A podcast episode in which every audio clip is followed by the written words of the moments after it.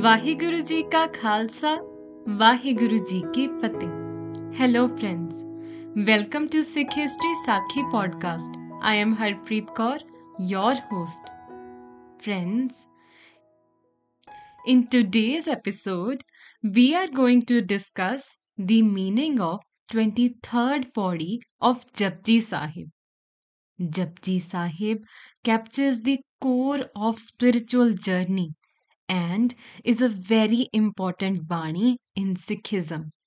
This Bani helps us become one with the Almighty by emphasizing meditation, living virtuously, and surrendering to Almighty's will, as discussed earlier. Guru Nanak Ji's verses in Japji Sahib delve deep into themes of truth, humility, and the desire for enlightenment providing us an inward route to peace of mind and freedom. Now, in the last Pauri, we discussed about the great universe created by Almighty and how Almighty resides in everything from the tiniest flower to the great universe. My dear friends, in the next Pauri, that is 23rd Pauri of Japji Sahib, Guru Nanak Ji talks about remembrance of Almighty, which we have talked about in a lot of episodes. But how to practice it?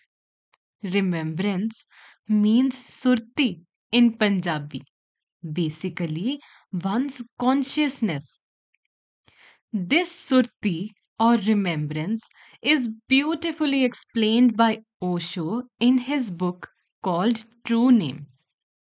He defines Guru Nanak Ji's use of word remembrance of Almighty or surti through an example of child and mother. He says a mother can be seen working in kitchen washing clothes, or any other housework. But her mind is always focused on her little child. Even while doing all the other work, she is fully aware of her child. Even in her sleep, her mind is on her child. Now, similar to that is remembrance of Almighty. Guru Nanak Ji says that one can live in this world and do all his jobs, but should always be attached to Almighty, just like a mother is focused on her child. That constant remembrance of Almighty shall lead one to experience eternal bliss and liberation from the cycle of birth and death by becoming one with the Almighty. Now, moving towards the Pauri. Sala hi sa lahe, eti surt na paiya. Nadiyan atay va, pave samund na janiya. Meaning, worshippers who praise and dwell on the Lord do not understand His greatness in the same way as streams and rivers that empty into the ocean are blind to its size or depth. To simply state, here Guruji says that praising the Almighty, singing His praises, loudly day and night without letting it sink into your soul, without remembrance of Almighty or Surti, is nothing. It does not result in a deep experience of consciousness, such as divine oneness.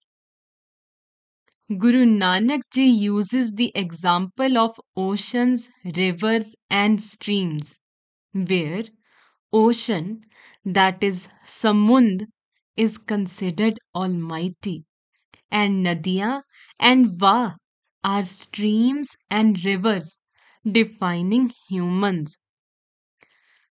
Guruji says that instead of trying to find or measure the greatness of ocean that is almighty, become like the river and streams to ultimately get so engrossed into it that one loses their identity and becomes one with the God, just like those rivers or streams become indistinguishable.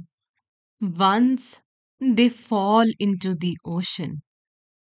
Now, moving to the last part of Pauri.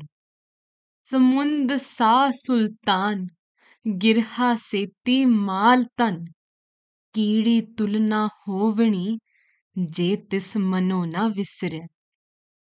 meaning here guru nanak dev ji declares that even the most powerful individual or a king with infinite wealth are considered less in Almighty's court before the small ant who keeps the Lord's name in its heart. My dear friends, this Pauri teaches us that in this materialistic world, where all of us are constantly looking for gathering more riches, greater positions, and everything, let's not forget the Almighty, with whose blessings we are blessed to even have this human birth. Also, as we discussed in the episode titled Secret of Needle, that all we gather in this world shall remain here only. It's only Almighty's Naam that goes along with us.